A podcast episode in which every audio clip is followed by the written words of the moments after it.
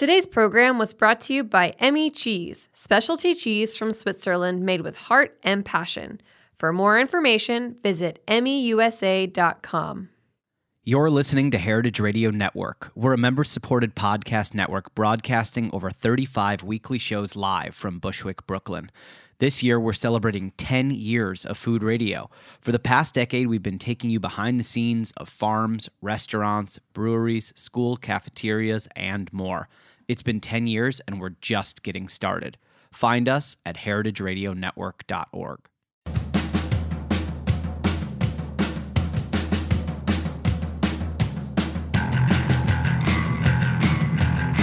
Hello, this is Dana Cowan, and you are listening to Speaking Broadly on Heritage Radio Network.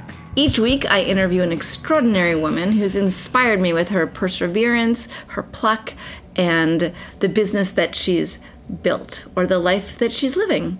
Today, I have an extraordinary woman who lives in Wichita, Kansas, and is a winemaker. Two things that seem to me to be an unusual combination. Welcome, Jenny McDonald. Thank you, Dana. I'm so happy to have you here. First of all, when I saw, you know, woman, winemaker, Wichita, I'm like the three W's that are not the World Wide Web that don't necessarily Yes. all add up. And uh, you know, as I got to know you a little better from um, like a little research, and a little talking to you, I, I realized what our conversation was really going to be about was not necessarily just those three W's, but it is racism, women, and wine because you're African American and um, that is one of the reasons that you're in the business. Correct. So it's relevant, you know, often like the notion of calling out color, not the first thing I would want to do, but in your case, it's a, a it's a passion point for you to represent for others. Absolutely. So I'd love to go way back to your childhood. Um, I'd love for you to tell everyone about your parents and your family and what it was like growing up in um, rural Nebraska. Yes. So I had the privilege of growing up in Columbus, Nebraska. It's about a town of 20,000 people. What's really unique is my parents could not have their own biological children, so they adopted four of us, all individually and all from different families. My older brother's black, I'm black as well. My sister is biracial, very light skinned, and my younger brother's black. So they did this in the 80s before adoption in biracial families was something that was more of the norm.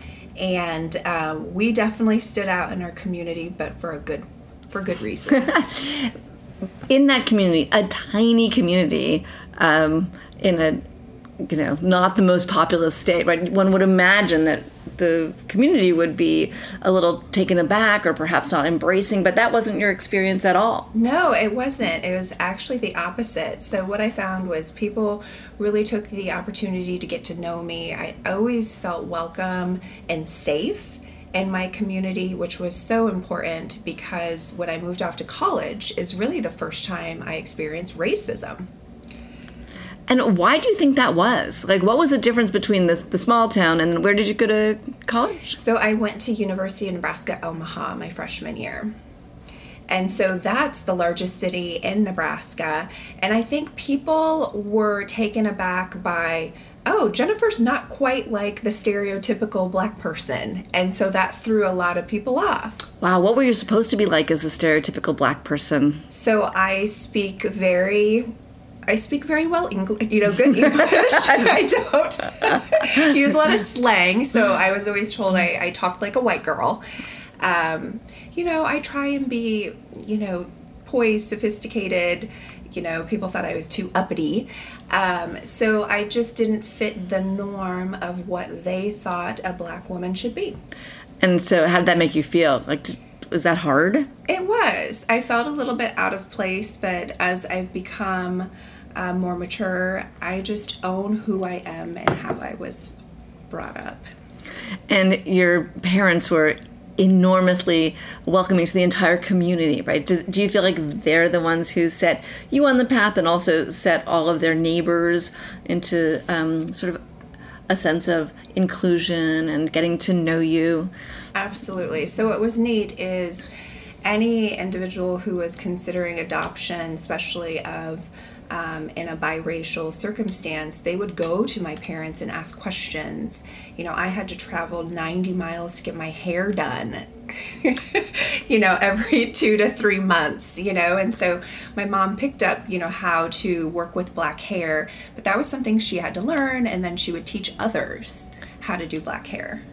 That's awesome, I would say. and you were a track star, right? I was. So track was my passion growing up and I look at that and you know the hard work, the effort, the drive for excellence and I it really correlates to my life now as an entrepreneur, but just having that drive and and I did well. You know, it was fun running track because I excelled at it. Um, Is that like because I don't do anything athletic. So to excel at track, does one have to be like just train hard, or is there some gift you start with? I think there's really a natural ability and a gift. So from the time I was a kindergarten, or um, you know, I was one of the fastest kids in my class. Um, in my town, either three years above me or three years below me, you know, I was never beat in I a race. wow, what did that do for your ego? Like to never be beat. I think that's kind of amazing. It is did that amazing. Give you a, a superpower? It did, but then I wanted to. Uh, be pushed. And so I actually tried to apply to a track team in Lincoln, Nebraska, where there were some individuals that could push me. And I was denied that opportunity because they thought we would create kind of a monopoly. So that was the first instance where. A monopoly meaning? A meaning where we would just dominate too much wow. as as a track club. So that was the first instance that I realized, oh wow, sometimes it isn't good to be too good because then you're denied opportunities to grow and develop. Did that ever recur? Did you ever see that again as an example? I didn't, but it's something that I am very mindful of now because even as an entrepreneur in the wine space, I'm having my competitors kind of look at me and question what I'm doing. And, you know, I even got a mysterious complaint turned into the Alcohol Bureau of Control, you know, and so when you are Don't making a name for yourself and you are driving for excellence, people don't always, you kind of ruffle feathers sometimes. How do you feel about ruffling feathers? You know, I do me and I I want to be the best that I can be and so I've just decided that I'm okay with that because it needs to be done. I like that. So you uh, you were an HR professional for a good long time. I was. Did you enjoy that? I did. I enjoyed it. Um, I focused really on recruiting. I was a generalist and an HR manager, but my specialty was recruiting. And I really liked that because it gave me the opportunity to really get to know people and their skill sets and figure out how we could leverage their skill sets for the company that I was working for to allow them to be the best, you know, them. Uh-huh. So right, it's a theme. Like you get to be the best you, they get to be the best best them, and that's like what you're invested in. Absolutely. As your, as your day job. Um, and I know that you did a lot of research in that job. Like there's a lot of internet searching to find the people. There is, absolutely. So I felt like I really gained an expertise on internet sourcing and research and data mining um, because the World Wide Web is huge. You have to figure out how to navigate it to find what you're looking for. And I was successful, you know, doing searches on LinkedIn and Boolean searches uh, to find the right talent to fill open positions. So, are there tricks to that? I'm a horrible researcher, which might come as a surprise to some people because it seems like, how bad can you be? But I'm a terrible, I don't know, like, I. Are there tricks to doing it well? There, there are a lot of tricks um, in doing it well. So it's all about creating the perfect search string. oh, tell me more. With the ands and the ors right. and the nots and the pluses. Um, how you type in your search string is going to determine the amount of results that you get And that's for people, but also for anything. for anything. Yeah. I didn't know there was a string. And so the ands and the knots or and the ors essentially Help you tighten down your search so that you get the results that you're looking for. So if, uh, if anyone's wondering like why I'm asking for all the search questions because they seem a little weird, aside from the fact that I actually do genuinely want to know, um, it turned out that this type of searching helped build her business, and um, and so it really there's a reason, people. There's a reason, and so.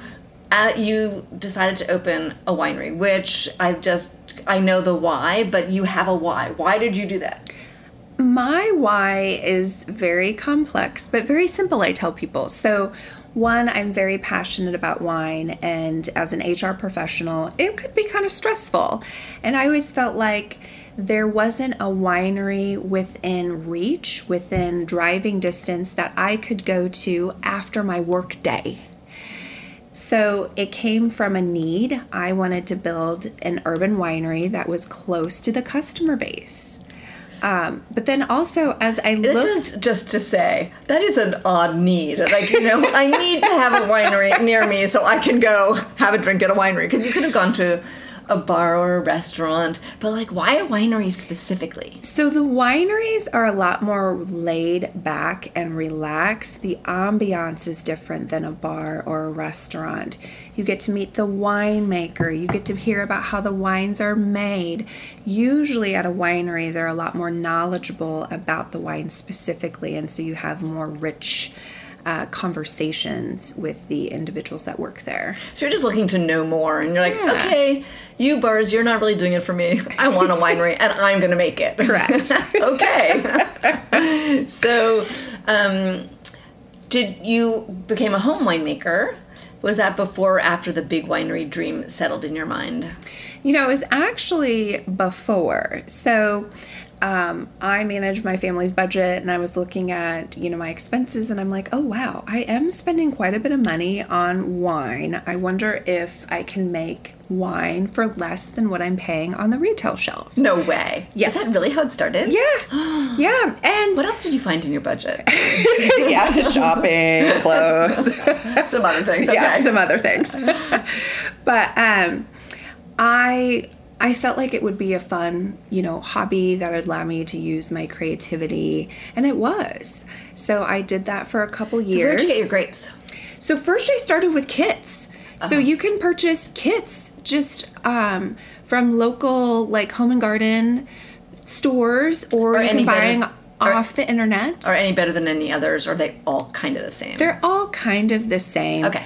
But then once I mastered the kits, I graduated from purchasing fruit. So I sourced local strawberries, peaches, apples. I couldn't get a hold of any grapes initially because grapes are very coveted. Um, Coveted, you mean like so only people who'd been doing it a long time they got the allocation of the actual Yes. grapes you couldn't get grapes no, no I could not get any local grapes. So I started with fruit.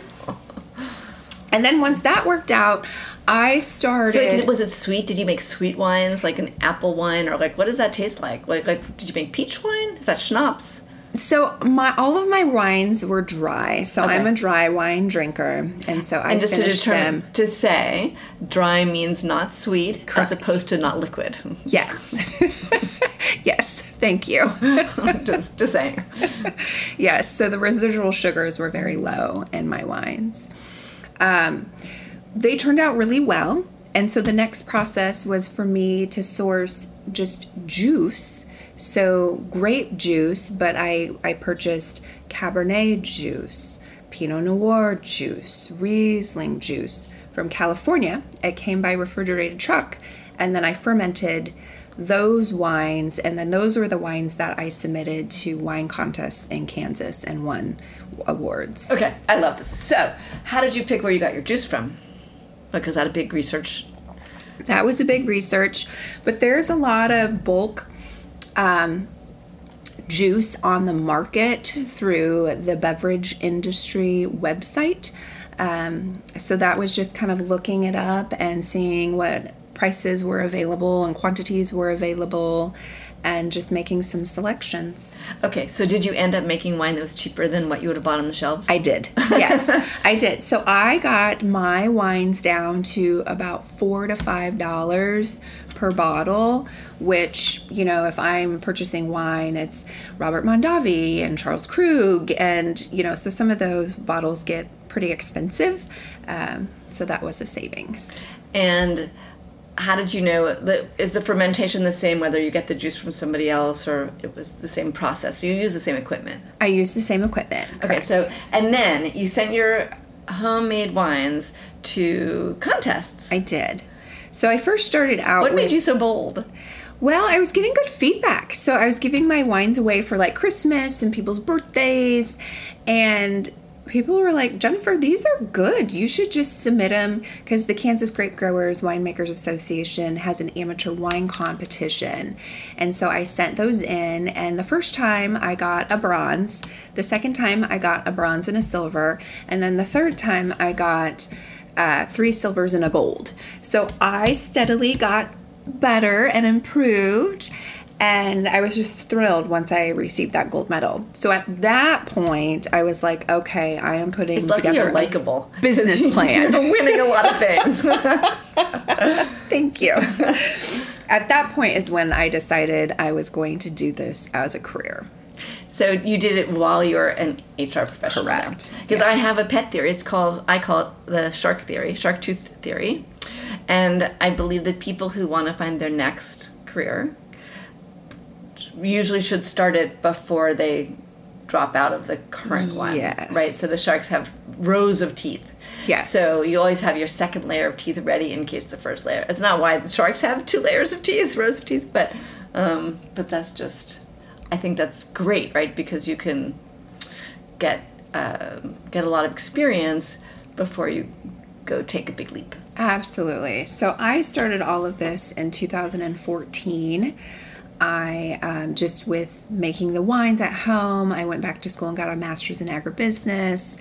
I completed my master's degree in 2016 in May and then had my formal business plan put in place in September. So I incorporated the business in September. But I did not walk away from my full time job until September of 2018. So, I mean, I was employed all the way up until the end. And it really was um, until I started bringing on outside investors is when they said, okay, Jennifer, you now need to really focus on this business. So uh, many women say that to get um, investors as a woman is difficult. I imagine I'm going to double that for um, an African American woman looking for money. So how hard was it for you to find money? It's been very difficult. In fact, um, so I've brought on two investors, and they are the best investors because they invested in me, not my business, which gives me a lot of flexibility to change, pivot, uh, speed up, slow down. Like they are investing in my ability to run the company. Um, and so at this point, I am I'm pretty far away from my capital raise goal for one particular piece of real estate for my winery. So I may have to let that go and find something else that is more bankable because I was looking at going into a lease space where I think I need to buy a building for my winery And why is that? For collateral. So with the banks, they rather see me purchase a space and that's good collateral versus leasing, which doesn't amount to any collateral. So how did you find the two investors? Um, one investor is a huge proponent of entrepreneurism in Wichita. So I got introduced to him when we actually sat on a panel. So it was kind of like it was a panel of CEOs, um, new CEO, CEOs. I was one of the new ones, and then seasoned. And just as he was talking and as I was talking, you could feel the energy. Like there was good energy there. Um, so I kind of let that go. But then about three, four months later, I reached out to him and we just had a sit down conversation. And shortly after that, he invested. Okay, that's a pretty short time. That's great. That was very short. So then after that, it took another three to four months before I brought on my next investor, and I've kind of stalled out. And there has been a lot of research around the inequities of uh, funding for women and black women in particular. Um, when you look at just kind of factors of trust and comfortableness. You know, people are comfortable with people who look like them, who have had same experience as them, and are going into businesses that they're familiar with. And a lot of times I get three strikes on those. yeah, exactly. right. Particularly in Wichita. I mean, particularly in, in, Wichita. In Napa, you'd hit like a, a different, slightly different set of walls, but um, what's the hardest question anyone's ever asked you? Like, do, are any of the questions hard, or you think it's just gaining the trust is hard? I think it is gaining the trust because Kansas is not known for being a wine producing state. I think people are like, how is Jennifer going to make this happen here?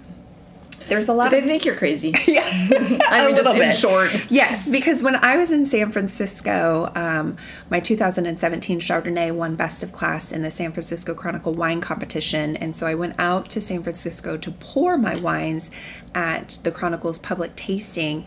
When I shared my story, everyone's like, "This is brilliant! I think this is great because I'm still going to use 50% California grapes." And then 50% Kansas grapes in my wine portfolio. So people thought that was brilliant. But in Wichita, that's just kind of, it's never been done, you know, as a new idea. And people just are having a hard time grasping that. But you have your fans. I do have my fans, yes. And so you're, because you're pouring wine, I mean, I've seen events where you pour wine. Correct. Is that your process at the moment? Like, um, how are you selling the wine? So, right now we can sell our wines two ways. So, online through our website, um, we can ship to the state of California, Kansas, and Nebraska. And then we are also in seven local liquor stores and wine retailers, so people can actually go to, you know, a local store in Wichita and buy a bottle of wine. Okay, so let's go back to the crazy part. So you could have actually done anything. You ha- you're an entrepreneur. You have an entrepreneur spirit. You're a track star. You're like you just make things happen. So you could have made. I don't know, a cheese business happen, or you could have made a hair salon happen, or anything. Um, but was there anything about the fact that it was so illogical that appealed to you, or is it really just like you wanted that winery as a place for you to go? I really wanted this winery experience because my slogan with Jenny Dawn Cellars is let your moment begin. And so I feel like wine is that connector that brings people together. Um, it's very relaxing and calming, and so I wanted to create these experiences with people. I've been hosting a monthly wine class uh, called Winecation, and it's just a blast. You know, 20 to 30 people show up, mostly women, but a few men, and we talk about wine. I'm teaching them different things, and we just have a good time. so I, I, just wanted to create these moments um, with people through wine and you've you've gotten to do that. All right, we're going to take a quick break, and when we come back, we're going to talk more about um, Jenny Dawn Cellars in Wichita, Kansas. Stay with us.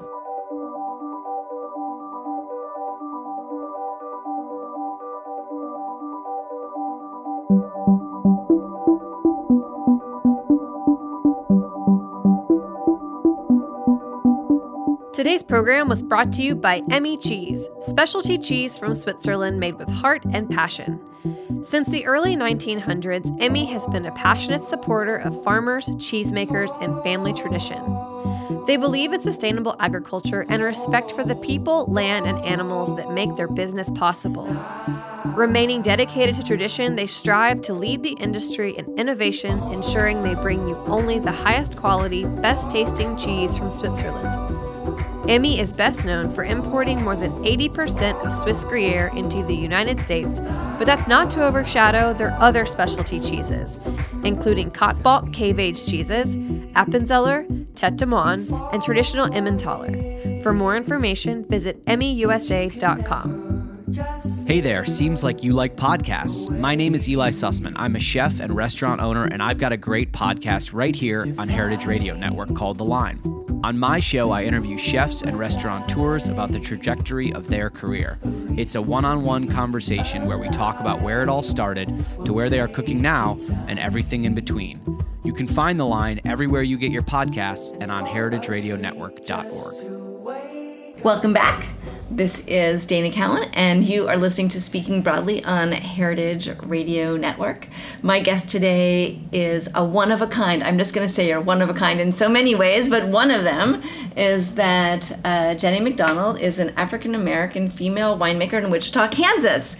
And those things are surprisingly, you know, surprising to put together. But we've listened um, to the why. Uh, one of the reasons why was to ha- be a role model for others um, in her community so that uh, she could inspire other women uh, to be CEOs and particularly any African American um, women to be drinking uh, great wine and great places and following their dreams. So, how did I say that? Is that how you would say it? Absolutely, it is. So, the diversity and inclusion aspect of what I'm doing, I think, is very important. So, Kansas has about 40 to 50 different wineries, but none of those wineries are led by a female African American. I'm actually the first commercial African American winemaker in the state of Kansas.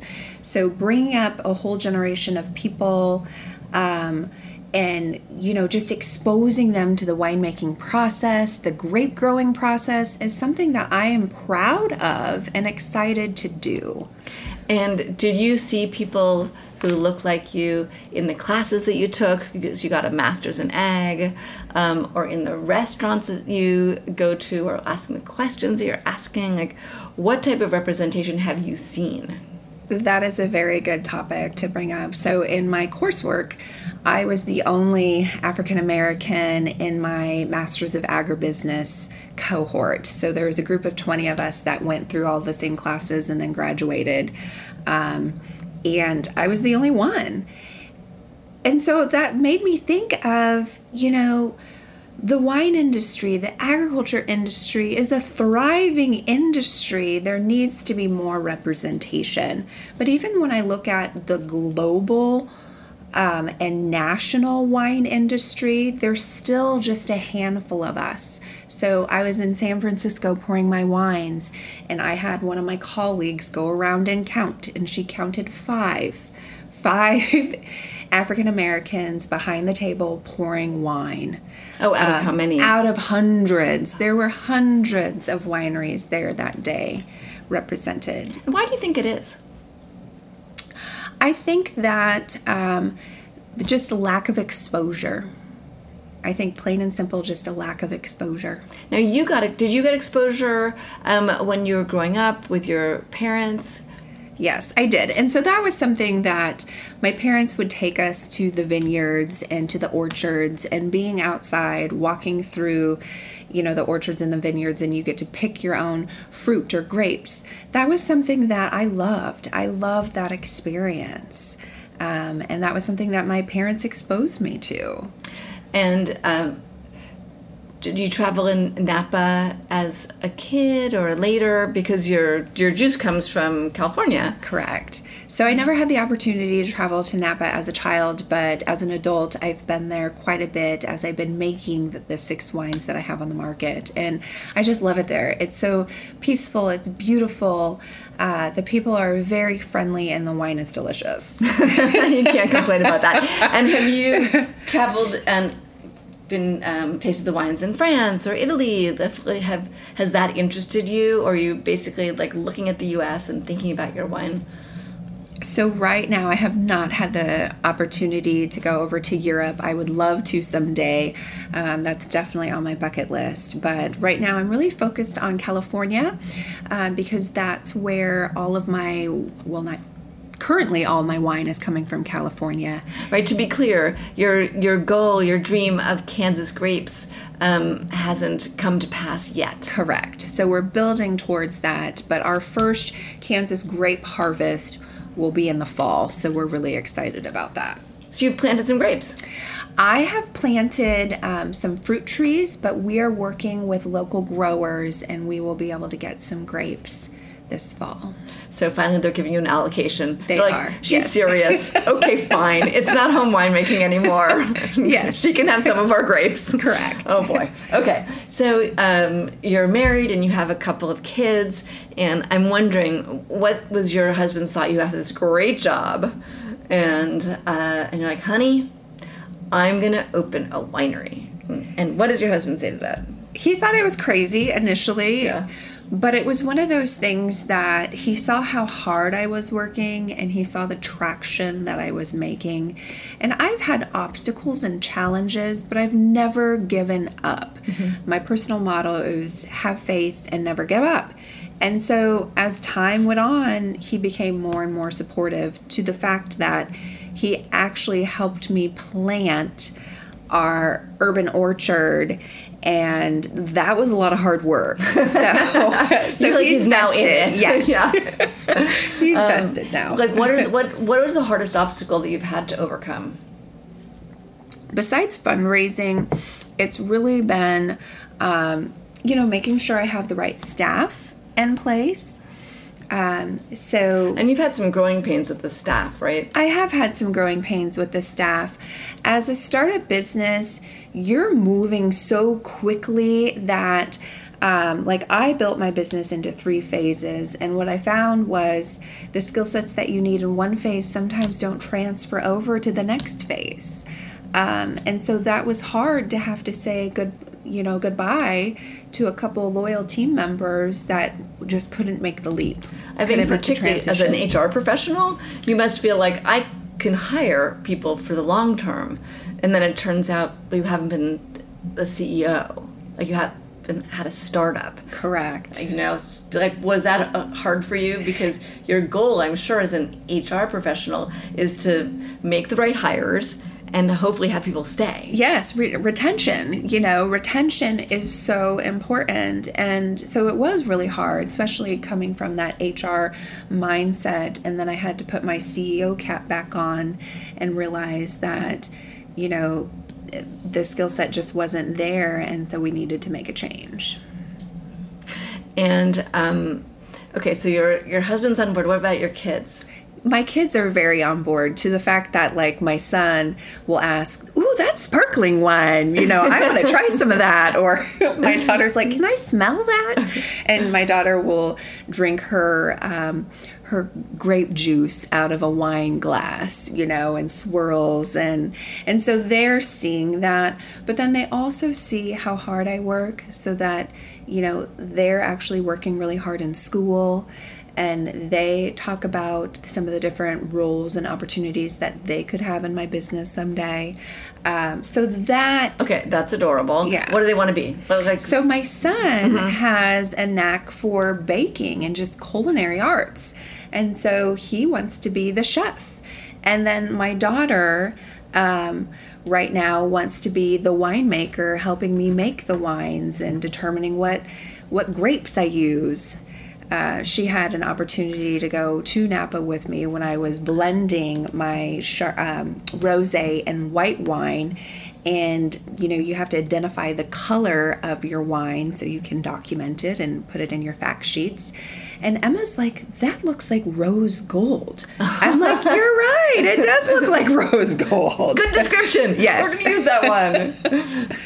uh, I think getting the you know getting the kids involved is so great. My my daughter, um, who I, when I was the editor of Food and Wine, we had wine around the house or wine at restaurants all the time, and I was encouraging them. You know, she's now 18 still not actually legally able to drink but when she was you know 14 15 16 i'd be like here you should really try this like i want her to try wine before it's like hey i just want to get drunk Yes. she never went into that phase but she would smell the wine and she'd be like nail polish. I'm like no it's not like That's not a descriptor.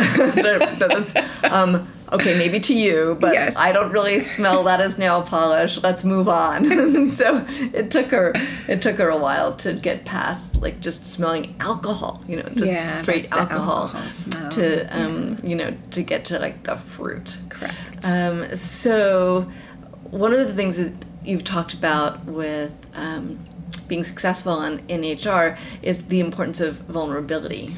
Yes. I'd love to hear you talk about that because it's my one of my favorite topics. I think that vulnerability is in, important to trust, which is one of the things that you you need for a sexual, successful business, and um, you know working with others. Absolutely. So I think vulnerability is so important as you're building relationships with people, just to be your authentic self.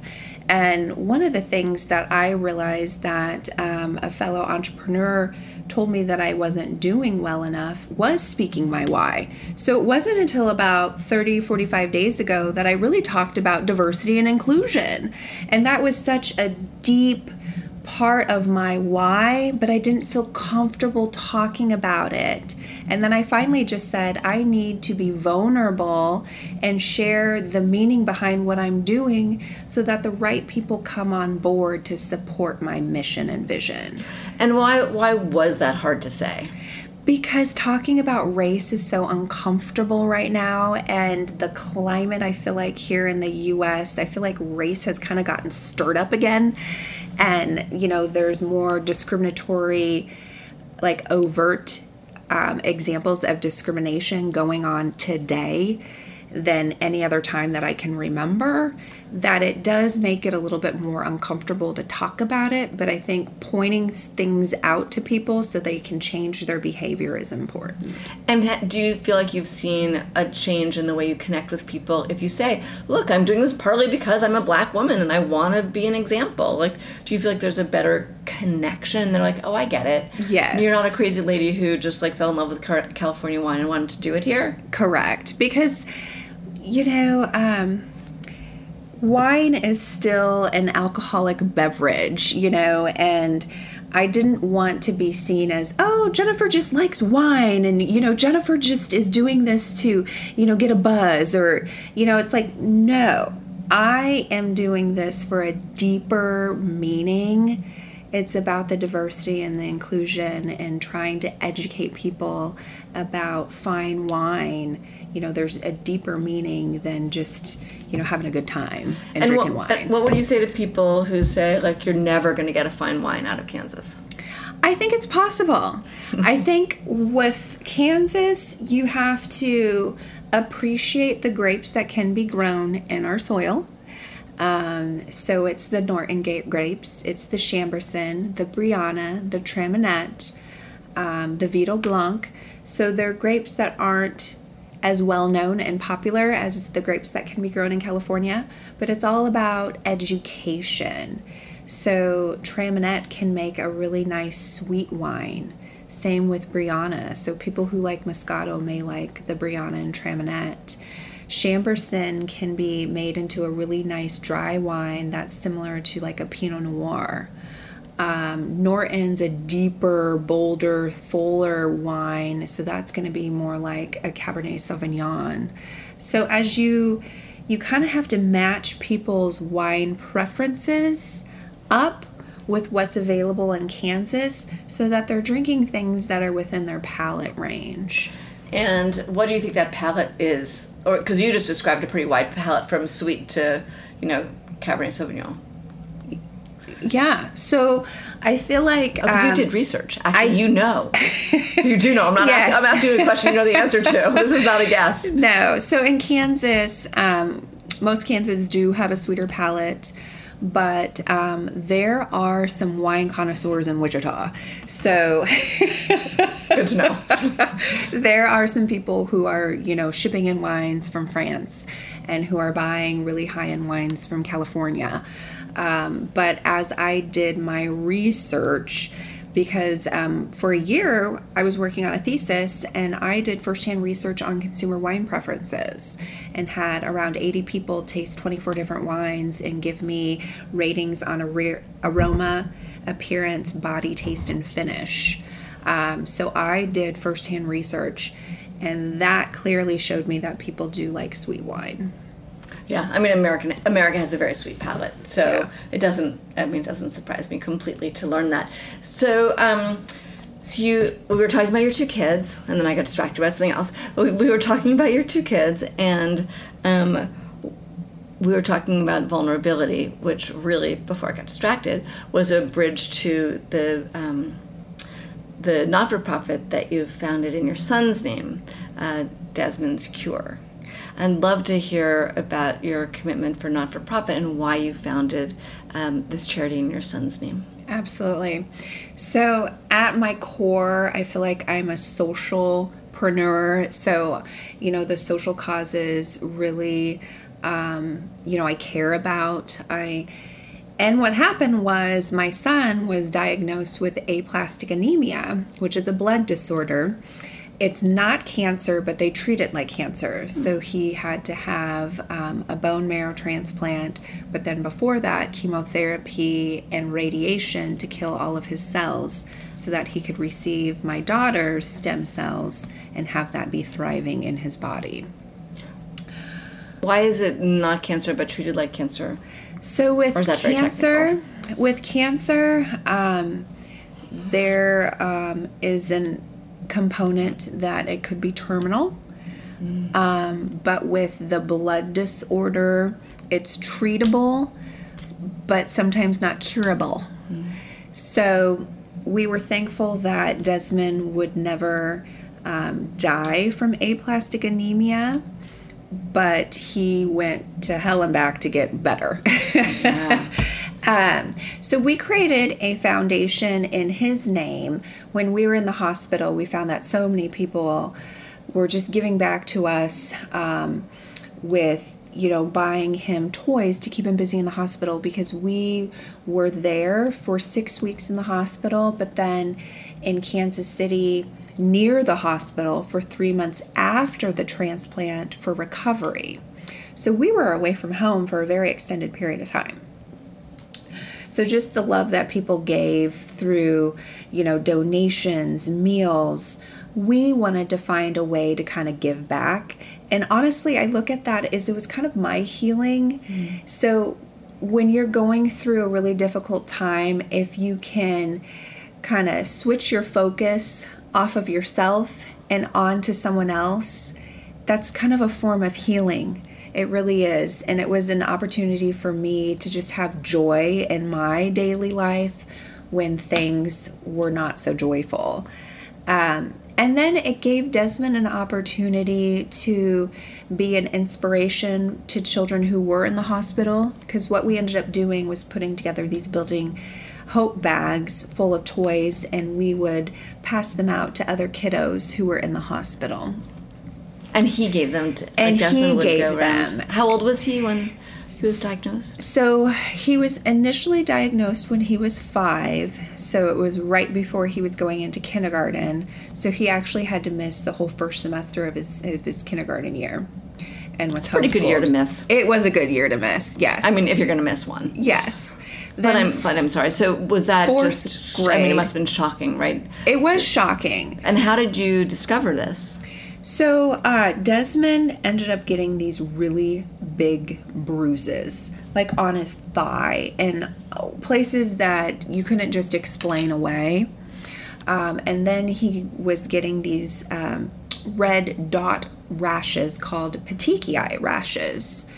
Um, and so we went to the doctor, and they're like, something is wrong. So they drew his labs, and all of his blood lines were mysteriously low. So he got immediately admitted to the hospital. And um, he received several blood transfusions, platelet transfusions, because basically with aplastic anemia, all of your blood lines are low, um, which, you know, your white cells prevent infections and your platelets actually clot your blood. So if he was to get cut severely, he wouldn't have had the platelets to clot the, the wound.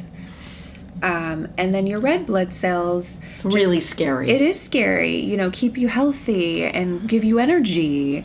Uh, so he was extremely fatigued all the time, just wiped out. And when he recovered from the transplant, um, did he go? Did he have more energy and, you know, did he recover? So he's just like a normal kid, and it's okay if he falls and scratches his arm and. So for a while, so he went through this his kindergarten year. He was monitored very closely, you know, first grade, second grade, and then third grade, his counts just started going down and he started getting fatigued again. And so aplastic anemia came back. We treated it through different forms of treatment. He was on steroids for a while. He did what's a treatment called um, IVHG. Um, and none of those things worked. So then they had to redo the bone marrow transplant. And what was your feeling at that time? Was that hard to work and have a sick child? It was horrible. My focus was on him every moment of the day. I was not my best self. You know, you're just worried sick. Um, and then, so when my daughter first donated, she was three. So she has no memory of that. And it was kind of an easy peasy process for her. But the second time around, she was a first grader. So she had anxiety. Just going through that process was really hard for her. Um, she was really upset right before the donation. She must have been like, why me? Like, Correct. why do I have to help Yeah. him? You know, he's my big brother, and like, really? Yeah. I can imagine. So it it was a little bit traumatic. It was more intense. Um, you know, he was a fourth grader, so he's in he's in school. you know? right. Not a better semester than this. yeah. Um, so he had to be homeschooled that entire year. I'm trying to homeschool him. I'm trying to work. I'm I was his nurse, you know, doing helping him with things. Um, and my husband was very helpful, but I was always the one who took off from work and stayed in Kansas City with him in the hospital and, and through the recovery and So did that change the your in your mind like your future plans? It did. It really um, made me think that everyone's time on this earth can never be taken for granted. Yeah. Um, and that you want to leave this earth feeling like you gave it your all, you pursued your passions, you lived a life that you wanted to live. And as much as I enjoyed HR, I just stopped having a daily passion for it and wanted to, to try something else on my own. And going through what we went through with Desmond just allowed me to have that courage to say, I can do this. And was there some? So there's courage, and the flip side of courage is fear. Um, you know, how did you overcome the fear, or did you just feel like, really, honestly, life is short? I mean, life can be short, so I'm just going to do it, and you know, close my eyes because I'm very interested in how people um, make these changes that are so hard. Yes. So um, I'm Christian and I believe in prayer. So, I mean, I prayed about this for a long time. But then I also educated myself. You know, I obtained the skills, the knowledge, the experience to do this. So I felt qualified to do it. Um, and so I did it. but that's right. I mean, I think that preparation. Um, I've been talking about this notion of um, follow. You know, a lot of people say "follow your journey," which is a phrase that really bothers me um, because it makes it sound like all you need to do is, you know, see the white light and you go towards it. But in fact, the question I think is how you operationalize following the journey Absolutely. because otherwise you just end up broke or homeless or disappointed or back at square one. Correct. So in your case, it was edu- like just the education was what you really needed in order to move this forward. It sounds Yeah, like m- you it know, more than anything else. Yeah, the education and the experience, just the hands-on experience. So Oh, right, because you also went and worked harvest in Napa. So I I wasn't able to do harvest in Napa, but I did harvest in Kansas, and then I spent a ton of time at one particular winery asking questions, helping them with their crush process. Um, you know, I, I helped them with their harvest. So I got some really good hands-on experience at a, a really reputable winery. Okay, so you are so like confident and competent, but there must be something like what's the nagging thought in your mind that you can't educate yourself out of? Um, that you're like, I it bugs me because I can't solve this one. Like, what what's the nagging thing? Well, just the economics behind can I sell all the wine that I have projected in my pro forma to keep my business afloat and pay all of our bills once we open our physical winery? Um, that's the nagging question. So, you know, you need customers. And right now I have a strong customer base, but the the quantity of wine that we need to sell is really low because we don't have the overhead of a location. When you take on the overhead of a location, I have a very high monthly revenue goal that I need to meet. So it's like, can the momentum that I have created, you know, continue to elevate to take us to the next level?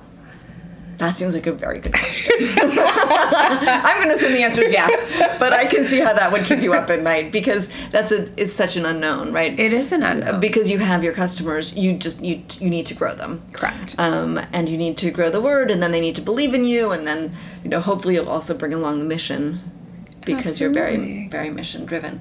Um, okay, well, I have one last question that I always ask my guests, which is to pay it forward to a woman um, in the hospitality business. So it could be wine, it could be food, it could be uh, restaurants, anything. A mentor or someone you look up to for what they've achieved, and the person hasn't gotten enough um, recognition. Yeah. So in the hospitality industry um, and actually the craft beer industry, um, there is a gal, Stacy uh, Ward Layton. She is um, one of my mentors. She owns the Hopping Gnome Brewery, and it's a small tap room. But what she is doing to inspire other women brewery brewers is incredible and they have high foot traffic where you know they're trying to decide if they want to grow their footprint because they're running out of room in their space uh, they opened about three and a half years ago.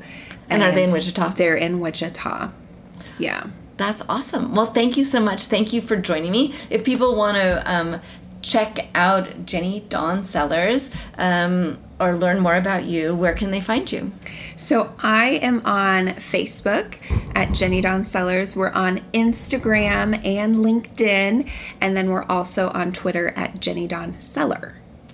Without the S. Without Isn't that annoying? I know. and you guys know where to find me at Speaking Broadly on Instagram. I hope you I hope you enjoyed this episode. If there's um, anyone you think that I should be interviewing, reach out and let me know. I'm always curious. And I look forward to having you listen again next week. Have a really great week.